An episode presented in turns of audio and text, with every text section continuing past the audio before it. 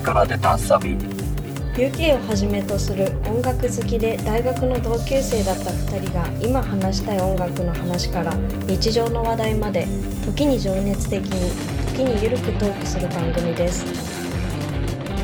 ホストは私マイザとカーズでお送りいたします。今回2人で語らっているのは別番組にゲスト出演。DTM での作曲フローの話についてです。それでは2人の話に耳を傾けてみましょう。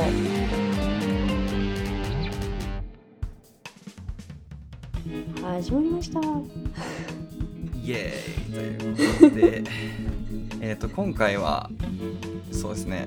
まあ雑談ベースになるのかなっていうところなんですが、まあ、理由としてはあの、まあ、前回いや前回じゃないか。結構前にあのねりょうちゃんに水彩書道館りょうちゃんに出ていただいたみたいな感じでゲスト会面白いよねみたいな感じのがあってであのまさかのそのねうちらの番組にこう誰かを新しいゲストを呼ぶのかと思いきやそのマイザが出張して あの別のポッドキャストに出るっていう話が決まったっていう感じなんですよ整理するとね。そうなんです大変光栄なことに呼んでいていただけることになって。いやそうなんですよね。それどこの番組かっていうとその僕が放送作家の友達とやってる別の番組っていうこのなんて狭い世界でこの回ってるんだろうっていうね。この身内同士で交換パートナーの交換し合いみたいなことをやってるっていうんだけどそうなんですよね。そっちにマイザがゲストで来てくれるっていうような話が今進んでて、まあ、時間軸で言うと、えっと、この音源が公開されてるのは多分そのいわゆるゲスト出演する方のポッドキャストと同じタイミングかもしくは後になると思うからあの時系列で言うとねあのこの音源聞く人はあそうだったんだってなるかもしれないですけど僕らはまだその収録をねやってないまあなんならその何日か後に控えてる状態なんで。アフタートークなんだけど意気込みを話すっていうね。これからやる。意気込みを話すっていうその時間軸的によくわかんない流れにはなるんですけど、であのまあ経緯をまあ、もっと細かく話すとですね、えーとまあ、もちろんその身から出たサビでのゲスト会も面白かったねっていうのがすごいあって。でもう一方でそのあれなんですよ、まあ、僕がやってるその番組パイロットジャムっていうんですけどそのパイロットジャムっていう番組であの作家の友達の、まあ、人がいてその人がすごいラジオリスナーなんだけど僕らの番組にメールを結構何回か送ってくれてたんですね。でその人が都合があったからっていう理由でその放送作家の友達がその子を、まあ、電話出演みたいな感じで急にこう出てもらったんですよ。で3人でおしゃべりしたんですけど、まあ、それがめちゃくちゃ面白かったんですよ。うん。まあもともとねその人がラジオリスナーっていうのもあってなんかこう共通言語も多かったし、まあ、何よりおしゃべりが達者だったんでうまくこう回っていつもの収録よりも倍楽しかったなと思ってたんだけどその番組の中でそのゲストに来てくれたそのラジオリスナーの子が「あの身から出たサビ聞きました」みたいな。いろいろ多彩ですねみたいな感じです番組のことに触れてくれたりとかそのその放送を聞いた他のラジオのリスナーさん僕らのリスナーさんがメールで、うん、カズさんのお友達もその連れてきてくれたら嬉しいです楽しみにしてますみたいなメールをもらって。そう。で僕からするといや誰を呼べばいいんだろうみたいなその いろいろこう検索を頭の中でかけていった時に、うん、ポッドキャストもうやってるっていうのはものすごいアドバンテージなんじゃないかなと思って。収録のて、ね、手続きとかさリズムとかもわかるじゃん。で、うん、何話せばいいかみたいなのもさなんとなくイメージできると思うし、うん、うんなんか化学変化が起きそうだなと思って マイザだなっていう。この流れで言ったら必然的にマイザだなと思ってはい、うんうんうん、あの私から招待させていただいたっていう感じですねいやーありがとうございます 本当に。いや本当に？いやなんかやっぱり。本当うちうちすぎてさごめんねって感じなんだよむしろ。いやーでもやっぱりその、うん。その身から出たサビでもそのりょうちゃんの時に一回ゲスト会やったっていうことで、なんかその時もやっぱりまた新鮮なあの風が吹き込んでくる感じで、うんうんうんうん。なんかそれは本当にいいよね。なんかこう盛り上がるし、うんうんうん。なんて言うんだろう個性と個性がまたぶつかって。そうだよね、そう。ん、なかなか動きが生まれるのかなっていうとこうろとか、そうそうそうそうそうそう、うん。だしなんかうん。僕がもちろんその2人ともね番組一緒にやってる中だからさマイザもその作家の友達も。なんか、うん。あの仲良くなってくれたらすごい嬉しいし、まあ、もし仲良くならなくても面白いからそれはそれで全然いいっていうか なんていうのかな何かしら起こるだろうなって思うからそう。そそれをすごい楽しみにしてるっていう感じかな。そうだね。確かに。うん。なんか川津さんのお友達いやーなんかまだまだ想像できない。どんなそうだよね。な どんな 人なのかってことだよね。そう人なのかとかどんなことを極めてる人なんだろうかとかなんか そうだね。すごいなんか個性的なんだろうなっていい意味で いい意味でねね。ちろんなんかすごい楽しみそうなんだよね。多分向こうの番組では自己紹介とかどういう人なのかみたいな掘り下げ多分できないと思うんですよ。なんかもともとその前の回でゲストを呼んだ時も自己紹介なうんくそのゲストの子が入ってきて普通に喋っていく中でこうお互いを紐解いていくみたいな感じだったからなんかこうまあそういうなんでこの2人がポッドキャスト始めたのかとかっていう話は多分しないと思うんだよね。まあうん、マイザが聞いてくれたら話すかもしれないけど。でもなんていうのかな。多分そんなにそこは大事にしてないっていうか、むしろこの3人で今何を話すかの方が大事みたいな感じの考えだと思うから、うん。なんか簡単に僕からじゃあその経緯を話すとその、なんで彼とポッドキャストやってるかみたいな話なんだけどさ。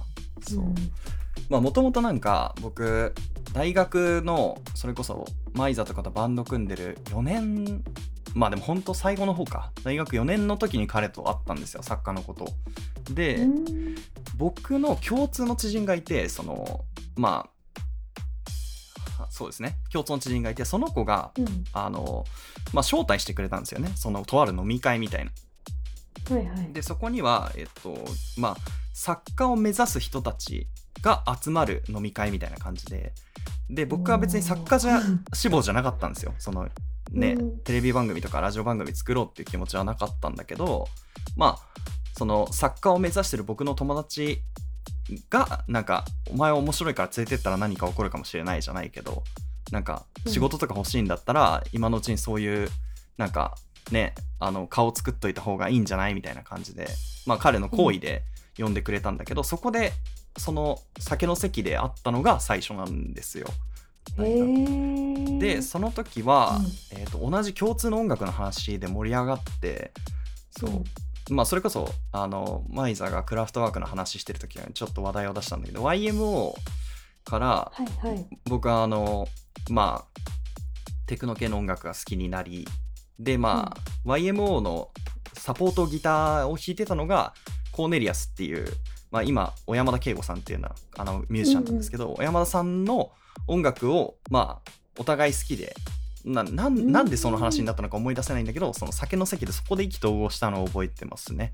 でそこからちょっとなんかカラオケ行こうみたいな話になりうん。でカラオケで何したかっていうとカラオケでお互いの好きな曲を話し合うみたいな 歌わないんだよね。歌わないで。マイクを通して。マイクを通してなんかこうちょっとそのこの曲いいと思うんだよねとかこの曲好きなんだよね みたいな発表会しようみたいななんか 変な遊びをしてたんだよね。話でそしたらすげえそれが面白くてうん。なんかあこれはなんか番組にできんじゃないかみたいなうん。感じだったんですよね。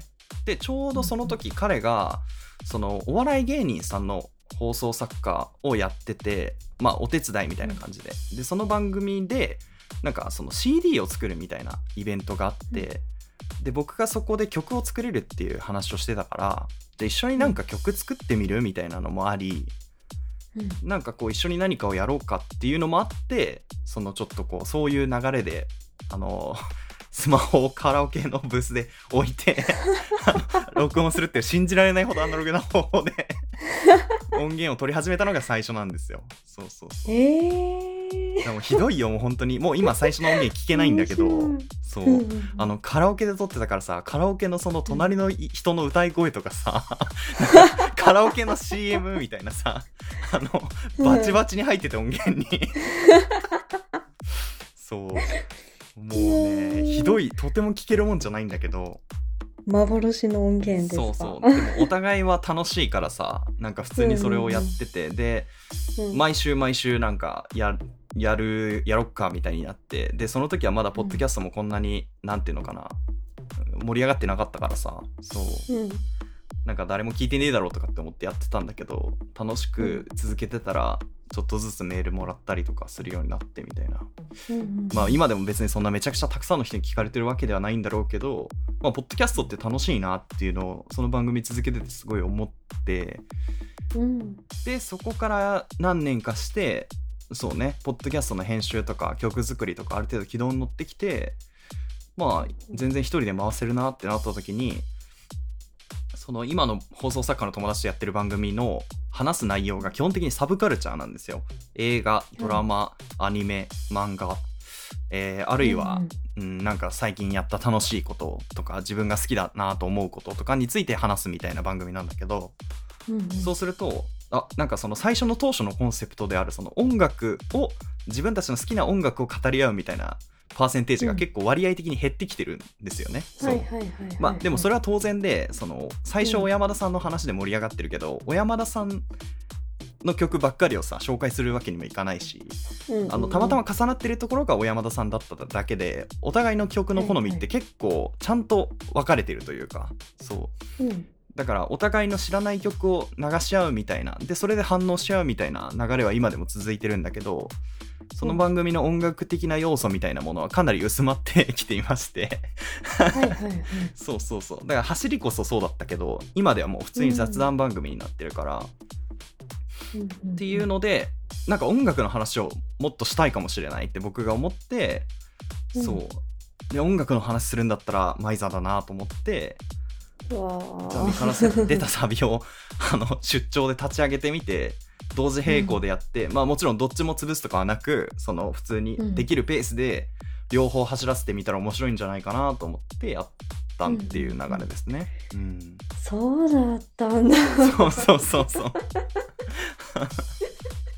その説明してないんだっていうね、その それも問題だろっていうね。これはね聞いてなかったなと思って。確かにそのねあの同じ大学を卒業してそこからパタリとあんまり連絡がなくなって突然ねそうそなんか連絡をくれて川津さんが。怖いよね、急に連絡来たらでさ。いやいやいやいやいや全然もう誰って。本当に。嬉しかったけどなんか いきなりなんかポポッドキャストってなっておえやったことないって思って。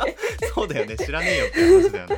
大丈夫かなって思ったけどでもまあ川津さんが本当にうん器用で、もうなんか何でも編集もできちゃうっていうい方なんで。やいやいやいやいや。まあここはもうおんぶに抱っこで 挑戦してみようっていううんうんうん。感じでいやーでも本当にやってよかったなってなんか 変にまとめ会みたいになっちゃったんだけど。あのいや、ありがとう、ありがとう、でも。そう。そうなんだよね。だからちょっとこのマイザーの、まあ、意気込みって言ったら変だけどその僕もその自分の友達とその作家の友達を合わせるのが本当にどういうことが起こるのかが 正直全然イメージできてなくてなんかっていうのもその作家の友達は結構その人見知りでその,、うん。そのゲストの人が来てくれた時もそうだったんだけどなんかいつもは2人だからすごいさいつも通り喋ってたんだけど3人になるとちょっとこうパワーバランスが崩れてなんかうん。僕は普段通りなんだけどそのうん。ねその作家の友達がちょっとシュンってなっちゃうっていうかそのあ 複数人だと会話に入れなくなるみたいなあ新しいい一面もあったりしてさそうそうあそっか、うんそういえば忘れてたわみたいな。最初大人数で会った時も確かに物静かな方だったもんなと思って。うん。ねまあまあでもなんかそういうのもあったりとかしてうん。だそういう点でマイザはあんまり本当多分複数人数とかどういう人かとかあんま関係なく喋れるかなっていうのも すげえ強いあの ポッドキャストやる上では相当強い性格というか 適正だなとかって思ったりはしたよね。うん。な全然うん。なんか本当に楽しみだなっていう本当に純粋にそれだけで。ありがたいですね。ううんそこ、これがもしうまくいったら、ね、その身から出たサビにももっとゲストを呼べたいなと思うし、そうねあの、ね、僕のやってる方の番組にもどんどんいろんな友達に出てもらうとかも全然ありだなと思うから。そううん。う。んある種そのマイザの出来にしかかってるっちゃかかってるっていうねこの しっかりとプレッシャーをかけて。しっかりとプレッシャーはあの影響出ちゃうタイプなのでちょっとやめておいてもらって。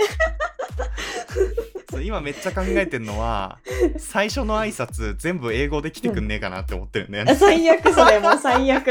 Hello って言っても。もうもう絶好 Hello everyone ってそう。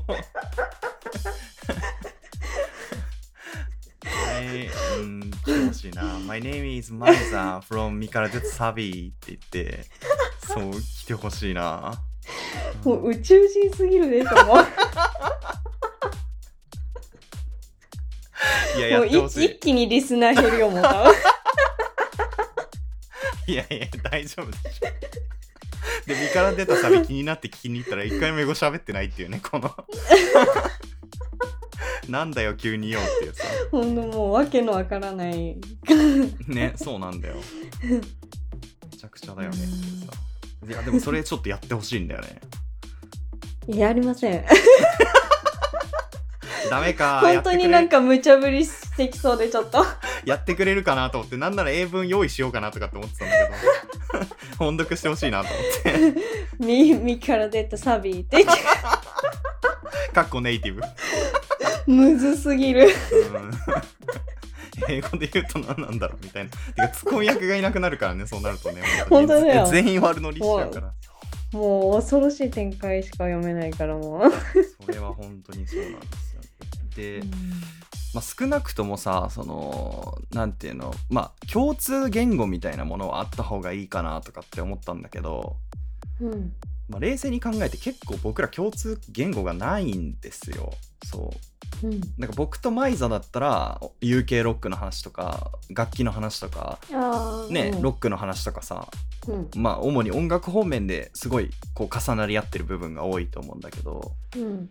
まあその作家の方の友達とはラジオとかまあそれこそサブカルチャーだよね、本当に。そのまあ、はいはい。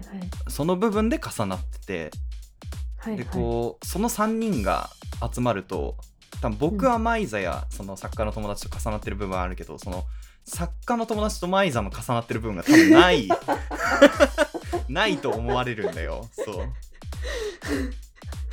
ちょっと核兵器作れそう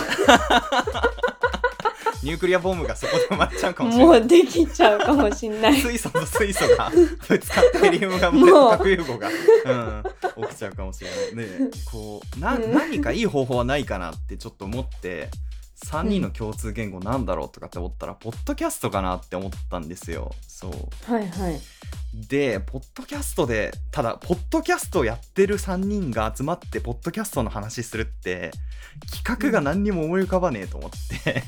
うん。取っかかりとしてはいいかもしれないけどそこからどうやって話題広げればいいんだろうとかって思った時に、うんうんでもあーなんかいい方法ないかなと思って。そしたらあのうん最近流行りのチャット GPT があるじゃないと思って チャット GPT 先生に聞いてみたらいいんじゃねえのと思って。はいはい。そのあの 指示をしてみたんですよ。ちょっと時間もなかったんでね。そのあのどういう風に作ればいいかは全然分かんなかったからちょっとこんな例文でお願いをしてみました。うん。うん。えーあなたはラジオ番組の企画を担当するプロデューサーです。今回、共通点のない3人の番組を担当することになりました。はい。え1人は、えー放送作家、え2人目は、えー作曲家兼、まあ、はい、副業で漁師を営む男性と、私のことですね。はい。で、最後は、まあ、海外留学等を、まあ、検討している英語が得意な女性っていうふうに。はい。これ、マイさんのことですね。はい。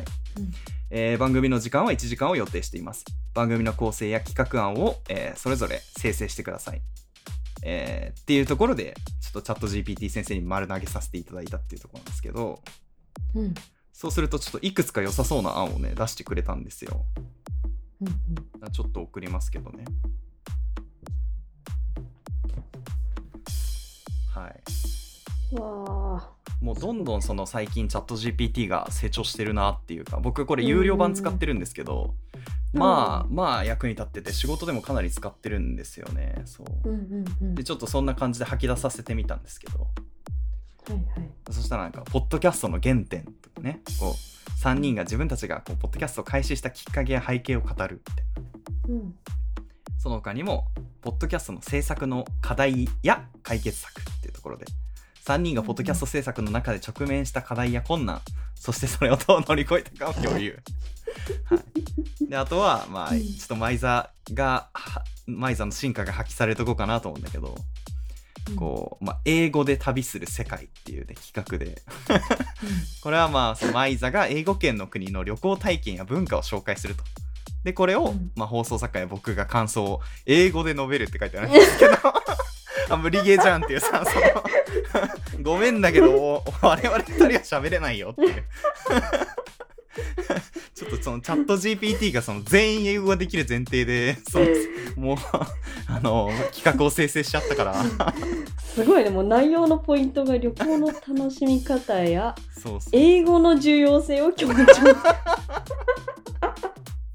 そうなんですよね。でも当たり前なんだよなってさ、海外にすごいな英語が重要じゃない時なんてないんだから。英語圏の国の旅行っつってんのにさ。とかね。困ったら英語使うっていう感じで。おかしいよそこがおかしいんだよさっきから唐突に英語キャラぶち込むっていうね。いやもうあのあれですよ困ったらもうあの川津さんのあの、はいはい中腕能力を存や分に 発揮いただいてどうでしょうね。ちゃんとまとままとまるでしょうか。なもうんとも言ねえないですけど。ブンブン回してほしいですよ あでも書き回す予定ではいるけどね。やっぱり僕が回さないと、書き回して書き回してうん、話が進まないからね。うんそうなんですよ。ちょっとだからそんなのも楽しみだなっていう感じ。うん。とかあとチャット GPT 有用性高いからこれから番組でちょっとやばい企画浮かばないっていう時、うん。チャット GPT に生成してもらおうかなってちょっと思いましたうんね。うん。ヒントにはなるなっていうその採用までいかなくともう、ん。叩き案にはなるかなってめっちゃ思ってるのかな、そんな感じ？うん。まあちょっとこの放送を聞いてる頃にはおそらく両方の音源が公開されてると思いますんでぜひそっちの方も聞いてみていただければ嬉しいですっていう感じですね。はい。はい。あおお願いしまますすっていう感じで。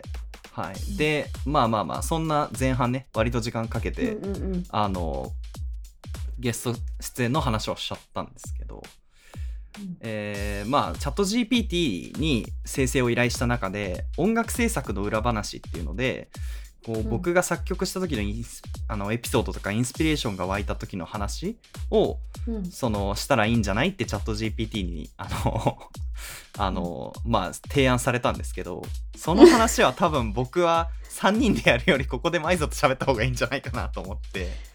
ぜひぜひ。そうそうそうそう。ちょっと今日はその話をしようかなって思ってますね。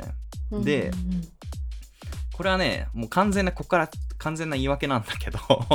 うん。いやあのりょうちゃんにあのその水彩書道家の友達ねにうん。あの僕実は自分のアートワークをお願いしたじゃないですか。で、うんうん。プラスアルファで僕今回の自分で作ってるアルバム「余生」ってアルバムなんですけど余生のアートワークも書いてもらったんですよ実は。そでそれもなんかすごいあのなんていうんですかね。と突然お願いしたって言うとちょっと本当聞こえ最悪だけど。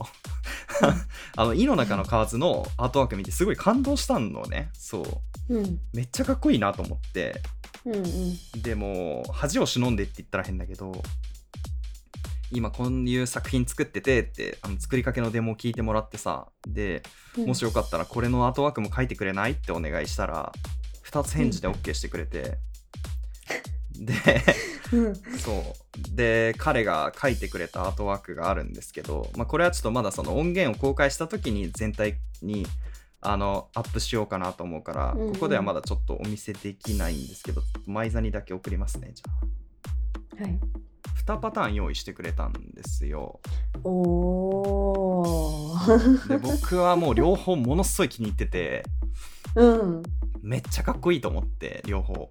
うんうんうんでいや本当にありがとうと。でこれをうん。もう使わせてもらうから、いい作品作るねって話をして、で、えー制作途中なんですけど今。はい。もともとこれこの作品をローンチするねって話をしてたのが9月の1日だったんですね。はい。はいはい。で りょうちゃんはそこにローンチさせるためにこの絵を急ピッチで描き上げてくれたんですよ。そう。えーだがしかしですよね、えー、と私の制作の速度が思ってるよりも伸び悩み、えっとですね私の制作待ちとなっているっていう今 この状態なんですよね。このせっかく書いてくれた作品をいいち早く世に出したいはずなんだけどりょうちゃんも。絶対そうだと思うのよ。いやあの僕がねちょっとこのなんだジャズだなんだ、えーうん。そ狩猟だなんだいろいろこううん。か脇道にそれながら制作なんとか終わるだろうと思ってねあのふんぞり返ってやってたんですけど、あのですねいろいろちょっとミックスの時にいろいろな問題が発生しましてですね、ほぼ全部作り直しみたいな状態になってしまったんですよ。えーでその時はまだその事態を全ての事態を収集できていなかったというかうん。あとちょっと調整すれば全部終わりと思ってたらその調整してる途中にあこれ全部作り直さなきゃいけないやつっていうその根本的な大ミスにそこで気づくっていうのがあって、はいはい。で今それを全部作り直してるところなんですよ。はい、わあ。それをしてると何が起こるかっていうと作り直してるとあここなんかもっとこうなった方がいいなとか これもっとこうじゃないとダメなんじゃないのっていうのがなんかやってるうちにまた湧いてきちゃって。であーどうしようどうやっても間に合わないってなってりょうちゃんうん。ごめんせっかく作ってもらったんだけどこっちが制作全然終わんなくて。ちょっと待ってもらっていい？って言って。うん。あの今待ってもらってます。すいません。出荷待ちの。出荷待ち出荷待ちよ。アートワークごめんねっていういやまあまあねそんな後ね、うん。時間かからないと思いたいですけどね。はい。まあおおむね終わってはいるんですけどそんな、うんその 納期を延長し続けてる男が制作談義の話をするのどいかがなものかっていうのが めっちゃあるんでいや非常に今回は心苦しいんですがうん。まあねそういう話をそもそもあんまりここでしてなかったなって思ったんでちょっと軽くねそね。そんな話もしようかなと思います。うんうん。うん、お願いしますよ。はい。うんでまあまずその作曲っていうか僕が作品作る上でどういう順番で曲作ってるかっていう話なんですけど僕はまずあの歌詞を考えるところから曲を作るんですね。うん、うん。というのも僕結構文章を書くのが好きなんですよ。あの、うんうん。てかもう子供の頃から好きなんですよね。文章読むのとか書くのが。で多分それはもともとそっちに適性があったんだと思うんですけどうんなんでそその創作やるにあたって文章を書くとか歌詞を書くってことだけはノンストレスにできるんですよね。いつも。そう、あんなあんまりそのそこに苦労しないというか。うん。うんだから取っかかりとしてまず一番自分の中で安心して進める歌詞を作るとかうんうん。を、まあ、まずやるっていうところですね。で歌詞からどんな音が鳴ってるかなとか、えーどういう音を作りたいかなっていうところのインスピレーションを沸かすがうん。大事なところですね。でうん。なんか歌詞作る上ですごい大事にしてるのがあんま制作面のこういう話って聞きたくないかな。わかんない。どうだろうなんか自分の内側の話をしてるでしてるようでちょっと恥ずかしくなってきちゃった今。えこれ作品終わってからやれよって思ったんだよね今。まだ終わってねえのによく悠々と喋れんなって自分で思っちゃった今。恥ずかしいんだけどさ。いやもう全然素人からしたらなんかどうやって曲が出来上がっていくのかいやいやいやまあ素人全然想像できないから。ああそうね、まあまあでえーっとそうだ、うん。話を戻すとその年前座優しいからそんなこと言ってくれますけどで そのまあじゃあ歌詞を作りましたと。でその歌詞から思い浮かぶ色とか音とかをまあ想像するわけですよね。でどういう風に曲を作っていくかっていうとまあ、えっと、僕の場合はコードをまず決めますね。えっとコードっていうのは、えっとまあ、簡単に言うと3つの音からできてる音みたいな感じです。まあギターだったらねジャーンって弾いた時になる C とか G とか F とかそういうのがコードだったりするんですけど、うんなんかその気温となる音を決めるというか、えーどの、どの調で音を作っていくのかみたいなところを、まあ、最初に決めるわけですね。うん、で、うん。そこから、えーどういうコード進行で音を紡いでいくかっていうのを考えるんですけどそこは実は僕は音楽の専門学校に通ってた経験があって音楽理論に関してはある程度さらってるのでかなり機械的に作ってますね。コード進行に関しては。うんうん1個の音が決まったらそこからいける音は実は限定的に決まってたりするっていうかそう、うん要はそのパズル的にやっていけるんですよね。パッチワークって言ったら変ですけど、はいはいはい。こう。でそれをやっていくとまあ4小節ぐらいのコードの塊が4つぐらいできるわけですよね。でうんうん。それをワンセクションとした時にじゃあまたその始まりの音に戻るのかそれとも展開して別の音に行くのかっていうのをまあうん。歌詞と照らし合わせながら広げた方がいいのか狭めた方がいいのか変化をつけた方がいいのかつけない方がいいのかっていうのをあのうん。ギターでジャカジャカ鳴らしながらうーんこれはこうだな。うーんこれはこうじゃないな。みたいなのをちょっと決めていくっていう感じですね。ううんん。でそこから、えーメロディーを考えることが多いかな。うんで、えー、と間に挟むのが、えー、とコード進行が間違ってないかとかあとは音色の音色が変じゃないかとかっていうのを僕の歌の先生とかギターの先生にたまに確認してもらってうん。うんここもっとこうした方がいいよああした方がいいよっていうのの、えーまあ要は構成がさ入るわけですね。うん、はいはい。で構成が入るのでまたそれを直して持っていくみたいな作業が1ラリー2ラリー3ラリーぐらいあります。はい。はい。はい。まあこれは別になくてもいい工程だと思うんだけどこれがあるのとないのとではやっぱりその作品の質が違うっていうかうん。自分が気づけないミスとか、あのもっとブラッシュアップした方がいい箇所を僕は気づいてないけどプロからならわかるみたいなのがやっぱりあるので、そういうところを求めにそのね羞恥心さらしながら 出来かけの曲を持っていってプロに聴いてもらうっていうさとんでもないことをしてるんだけど。そういうのでチェックを挟んでもらってますね。で、うんそこでも特に一番苦労するのはギターなんですよ。そう。うん僕ギター一番やってる楽器なんですけど、うんあの一番演奏してきたからこそ一番なんか細かいところが気になるんですよね。なんかなんて言ったらいいんだろうもっとこの音をもっといい音にできないかなとかもっとこの音弱く弾いた方がいいなとか、うんこの音色だとちょっとふなんか腑に落ちないなみたいな。この、好きな分こだわりがどんどん強くなってしまって、でしかもそのなんていうんですか OK テイクがそんなすぐ取れないんですよ。僕下手くそなんで。だから、うん。本当にこう何度も何度も取り直してでもそれでも納得いかなかったりするときは消したりとかしてそう、うん。っていうのを繰り返していくとギターとかあとは僕歌も歌うんですけど歌も僕下手くそだからギターと歌を取るので1日使ったりとか全然ザラにあって。うんうんうん。で作ったはいいものの聞き返してみたらなんかあれ？昨日これで納得したけど全然なんかキモいなみたいな 時があってまた取り直したりとか、うん。ん。コードを変えたらまたそのその部分を取り直さなきゃいけないし、うんうん。みたいな感じなんですよ。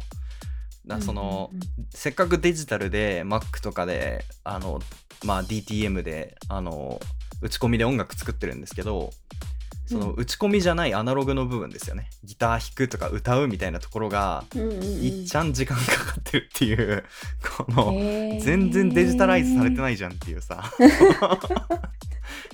全然ダメじゃんっていうさとこなんですよ。うん、へー。でそれがやっと終わったら最後ミックスに入るんですけどうんここからまた言い訳タイムですね。あの あのミックスに関しては何をしてるかっていうと、えっ、とまあ楽器がいっぱいあるわけですよ数多く。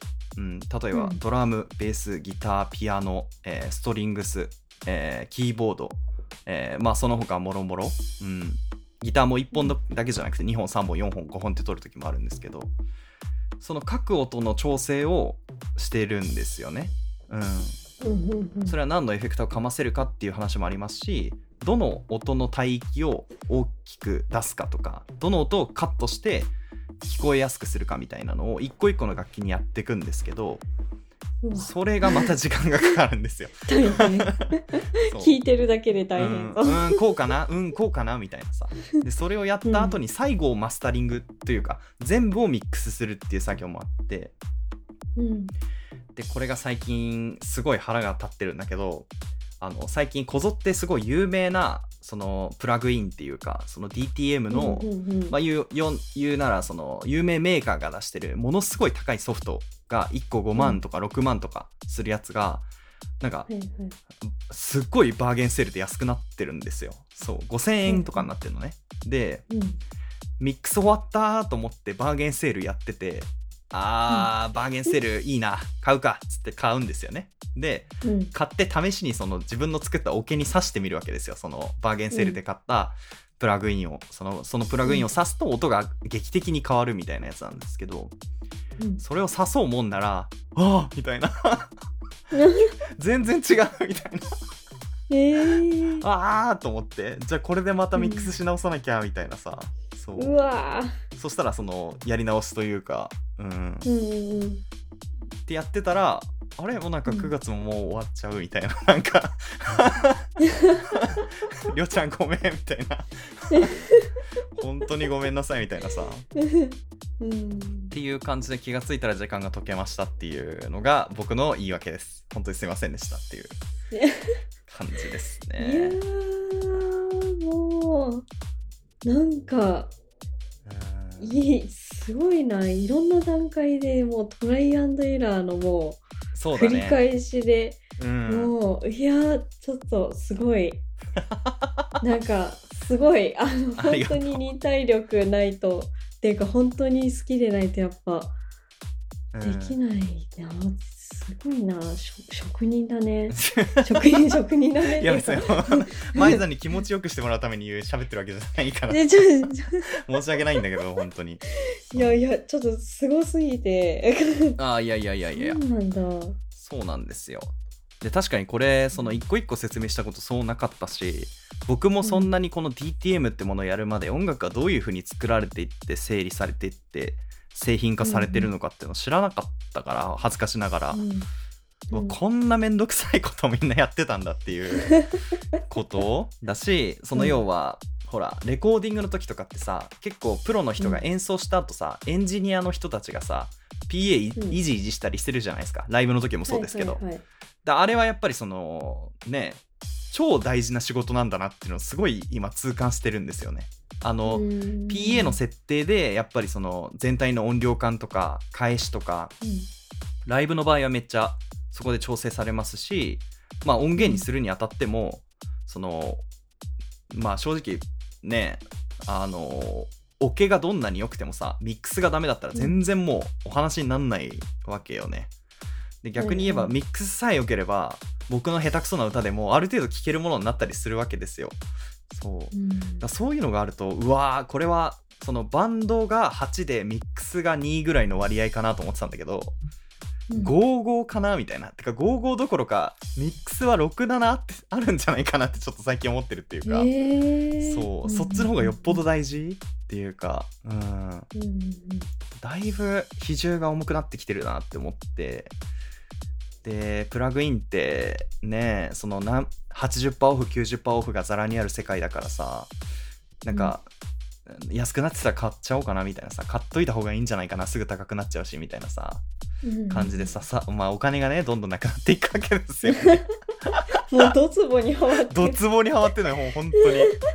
そう。で生地さ質のいいプラグインばっかりセールになってるからさいいもの聞いちゃうとさ、うわーみたいな、こっちでもこっちの耳になっちゃったと思って、もうその低いランクのものを低価格で買っても安物買いの銭失いになっちゃうなっていうのが肌感でわかるようになってきたんですよ。で、ね工数もかかるしそれだったら一発高いのを買ってちゃんとね1回でミックスを終わらせられるようにするっていう方があの、うん。衛生精神衛生上いいなとかって思ってかけるお金もどんどんどんどん高くなっていってみたいなね、何やってんだろうねと思いながらさ。そうなんですよね。そんなことをやってうんいます。はい。ちょっとちょっと。想像を大きく超えている ただこれ楽しいんだよ。誤解を生むかもしれないけど楽しくて、うん。その、自分の作品がどんどん仕上がっていくっていうのはそのうん。なんていうのかな、やっぱり何事にも耐え難い喜びという変え難い喜びというかさ、めっちゃあるし、うん。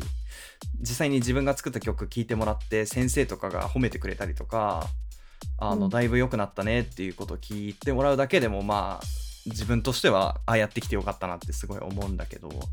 まあ、何分ね、その作品として綺麗に整えないとりょうちゃんがかわいそうだなってすごい今思ってるので、えー頑張っていまあねうん。仕上げたいと思いますっていう感じなんですけど。でそんな中でまあ最後その強いて言うならっていうとこなんだけどまあよくマイザがその作曲する側に回ったから音楽の聴き方もねちょっともう川津は違うんじゃないかみたいな話とかも前にしてくれたんですけど、うんうんうん。まあ、それもちょっとあるなとは思いますね。なんかうんうん。えっ、と多分なんですけどうーんこういろんな楽器のいろんな音を他の人で識別できてるなって思うんですよね。多分ですけど。うん。それはそのパラデータで自分の楽曲で使う楽器群をいろいろ調整しているせいでその、なんかこう集中したい音に寄りかかれるようになったというか今はドラム聴きたいなと思ったらドラムの音だけに集中して聴いたりとかベースだけ聴きたいなって時はベースの方に寄りかかったりみたいなことをうん。結構スイッチングして聴けるようになった気がする。うん。かなとかあとはそのライブの時とかのバランス感とか、うん。うん。よりその PA の仕事が凄まじいってことがよくわかるようになって勝手にそこで感動するみたいな。てか音響システムの良さみたいなものを勝手に感じて感動したりとかすごいする。し、まあ、逆にそうのん PA がずさんなライブとか聞いちゃうと、あーもったいないなって演奏がこんなに良くてもここに届いてる音がこんなヘナチョコじゃもったいないなって思ったりみたいなのもあるし。ねとか。うんかな。あとはやっぱりそのコード進行とかうん。ある程度こう予測がつくようになってだからこそこう裏切られた時の喜びみたいな。あこう来るこう来るよねこう来るよねあここじゃないんだみたいな。こう行くんだみたいな。その喜びはすごいあるかもしれない、うん、でもなんか一個すごい自分の中で大事にしてるのがごめんねいっぱい喋っちゃって。あのええ。なんかじゃあ難しい思考を凝らした曲がいいのかって言われると正直そうじゃないなともすごい思ってるのね。なんか要は高い機材を導入して音質のいいものをこちらで再現してでうん。よりすぐりの演奏をして自分にとってベストな状態で音源を出したとしてももしかしたらそのギター一発で弾いてる曲の方が心を動かされるかもしれないじゃん。なんていうのかな。はいはいはい。はいはいそれって音楽の振り幅だと思ってて。うんうんうん。だって僕たちはシドビシャスとかのベース一発ブーンとかに感動してる人種だから。ね、音が外れてたっていいじゃないっていう前提がやっぱ全パンクによって作られてるからさ。うん。その作り込むっていう行為はどこまでも自己満足であってそれが音楽的な良し悪しと完全に紐づいてるかって言われるとそうじゃないなっていうのをすごい感じてるんだよね。うんうんうんだからこそなんかこう自分の求めたい塩梅まではちゃんと整えていいものを作ろうとは思ってるんだけどじゃあうんそれがかっこいいかとか 心を動かしてくれるかっていうのはまた別の評価軸だなって思うっていうか。うんうん。どっちかっていうと僕はそのね心を動かされる音楽の方が好きだからそれは塩梅をね美味しいところを狙っていかないとなとは思ってるっていうかだからこう作り込ん作り込めるけど作り込んだものだけが音楽じゃないよなってすごい思ってるっていう感じ。うん。かな。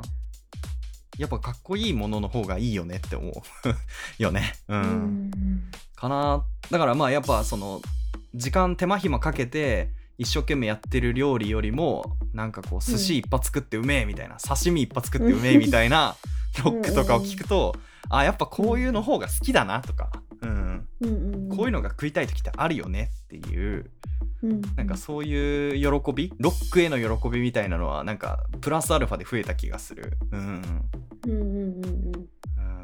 うん、かな。うん。っていう感じです らそれは一番良かったことかもしれない、作り込むようになってなおさら、うん、コード一発のギターとか、うん、ベース一発バーンみたいなのがどうしようもなくかっこよく見える時があるし聞こえる時があるうんかな、うん。っていう感じ。だからそこはちょっとね興ざめするかなと思ってたんですよ。音楽理論とか知って、あ理論から外れてることをやってるんだなこの人たちはとかっていうふうに判別もできるようになるわけじゃないですか。言うならその基準が生まれるわけだから、うん。でも別にそれってその音楽理論が正しいわけじゃなくて一つの正解としてそこにまああるけど、それを守るかどうかもその人たちに委ねられていて、あくまで一つの表現方法でしかないって思うと、趣味思考の一つなのかなというか、うん。はいはいはい。まあ、音楽やる人の中での共通言語としては押さえておいた方がいいとは思うけど別にこれがなくても心を揺さぶる演奏はできるかもしれないとは思うよね。うんうん。うんっていう感じ？うんかなっていう。なんか積極臭いね。やだね。うわーなんか圧倒されてうん。ごめんなさいね本当に。な何の話してたんだろうっていうね。うんいやーでもやっぱり理論を一回学んだことでなんかもっと見方が変わってうん、うん、そうだね。うん。もっと受け入れるなんか幅ももっと広くなったって感じ。と思います。うんうん。しうーん。ごめんなさい。これは最後付け足すあれなんですけどなんかこの、まあ、パンクロックもそうなんだけどさ大きな動きがすごい大事だなと僕は思ってたんですよ。曲作る上で、うん。大胆なコードチェンジとか大胆なギターリフとか、まあ、ゆそれは例えば転調だったりあるいは音を全部止めてブレイクが入ってダーンって音が鳴るみたいなことがうんやっぱかっこいいなと思うしめっちゃそれがメリハリだと思ってたんですけどうん。歌の先生が言っててすごい衝撃受けたんだけど僕はその歌の先生の影響で茶道とかも行ってるんだけどさその茶道の精神で、茶道にいた時の感覚ってその何も起こってない空間がデフォルトじゃないみたいな、茶室って。みんな正座してて誰も動かないみたいな。でもその誰も動かないその空間の中でお茶を入れる人がほんの少しだけ動く。そのお茶を道具を取るために動いたり、お茶を入れるためにこう立ち上がったりみたいな。うん。この何も起こってない状態では何かがちょっと動くだけでも大きな変化だと思わない？って言われて。あめっちゃそれ分かりますみたいなだから何も起こってないっていうのはこうなんていうのかな。ものすごいエネルギーをはらんでる状態。でそこから少し変化が起こるだけ例えば誰かがまばたきするだけとか咳払いをするだけでもそこに大きな変化が生まれるよねみたいな。だから必ずしもそれがその例えば大胆なブレイクであったりとか転調であったりとか音楽においてその、うん。それだけが全てではないうん。し小さな変化は大きくできるみたいな、うん、うんそこのメリハリをどうするかっていうのがそのその作り手としてのこう塩梅というか、うん、うん。スパイスになるんじゃないのみたいな。何でもかんでもその大胆にやらなくていいんじゃないのみたいな。うん話をされた時に、うわーって思ったっていう これがわびさびなんだよねみたいなさ話もしてくれて。そうそう。ああ日本人的な美学だなってめっちゃ思って。そうね。でもそれやっぱり茶道やっってたからすごい分かったんだよね。うん、なんかうんうんその変化ってものすごく大きいしだからそのうん。音楽において給付の重要さというかさ あのうん。何も音が鳴ってないっていう状態から1音音がポンって入るだけでさもうこっちは心惹かれちゃうじゃん、なんかあなんか始まるみたいなさ。うん。それがめっちゃギターかき鳴らしてる中でちょっと音が入るのとは全然また違うからさそこの引き算の美学みたいなところはすごい今回余生の中で意識したんですよアルバムの中で。えー。だから音がガーって鳴ってる曲もあればそのほとんど音を抜いてるというかあの、うん。あえては鳴らさないっていう選択肢を取ってスカスカにして作っている曲もあるんだけど、うん。そう。だからそういうので幅が出たなって思ってるんだよね。なんか今までは何かをずっと鳴らしてなきゃいけないとか、なんかこう、まあ、いわゆるパンクロック的な思想にすごい取りつかれてたんだけど。そこがちょっとこう引き算でも大きな変化が生み出せるっていうその発想の転換に陥った時に陥ったというか、うん。ハマった時にそのうん。うんなんか自分の中で創作意欲というか創作の幅がドカーンと広がった感じがあってそう。うんなんかいろいろなことが紐づいてるなってすごい思うっていうか、うん。うんうんうんね、ごめんなさいね感覚的な話ばっかりで。そう。なるほどですね。みたいなところを感じながら作ってるっていう,、そうそう。そしたらこんなおじいちゃんみたいなタイトルになっちゃったんだけど。そうななんでそんな まだそ若いよなと思って。ああそうね。余生っていうのがね、うん。そうそうそう。確かに。なんで余生なのかみたいなね。そうねその話もうんまあしてもいいのか。いや曲が終わってからするべきだなでも。そうだね。うん。そうそうそう。なんかねううん。うるせえなって思うからそのできてもねえのにベラベラしかできない、うん、早く作ればかっていうね話です。よ 何ポッドキャスト楽しく撮ってんだよっていうね。っていうとこなんですよ、うん。うんそんな感じでごめんなさいね、なんか音楽制作の裏話を。裏話っていうか裏もクソもないんだけどこんな感じでやっいやいてますよやいやいっていうのを。やいや。もうものすごい こだわりとこだわりとこだわりとなんかもう努力と努力と努力もいやいやなんかそんなのの掛け合わせの結晶なんだっていうことがあのもう想像してたよりもなんかもう流度が高くてその作業の一個一個の作業、うんうんうんうんちょっとそれは結構衝撃だったかうん、あも。本当？に いやー、うん。そうね。なんかうん。確いやかにまあだからガーッと作る時もあれば、そのパラパラ手つけてやっていく時もあるし、うん。まあ進み方も早い曲もあれば遅い曲もあるからなんか本当に作業コースが読めなくて、自分でやってんのに読めないってどういうことなんだよって話なんだけど 当たりがついたかなと思ったらまたわけわかんなくなってみたいなのをはいはいはいはい。歌の先生とかギターの先生に見てもらって是正していくみたいな、直していってっていうのをやっていったら、うん時間が意外とかかるなみたいなうんうんうん感じでございました。はいはいだ早く質のいいものをねたくさん作れるように今年は頑張りたいと思います。はい。えはいそんな感じでございます。はい。頑張ってください。あのそうね。そしてりょうちゃんのアウトワークがうん、日の目を浴びるよう一に、ね。日でも早く いや笑い事じゃないんだけどね本当にごめんねりょうちゃん本当に。ちょっとそのりょうちゃんごめんね会はやりたいと思っていてこの 余生が公開されたら あのマイザに感想聞いてあ聞いてもらってねマイザとりょうちゃんに感想それぞれ言ってもらうとか、もしくはそのりょうちゃんがこの期間何を思ってたかっていうのをね あの、うん てめえこの野郎ってねあの話動画に話してもらえたらいいのかなとかって思ったりみたいなうん感じですね。はい。ははいあっていうね。そんなそんな感じでございました。はい。はいっていう感じで、ちょっと今日はかなり雑談チックな感じになっちゃいましたが、ね、そんな感じですっていうので、はい。うん。まああのーね、はい。勉強になりました本当に。皆さんもぜひ一日でも早くリリースされることを 祈ってください。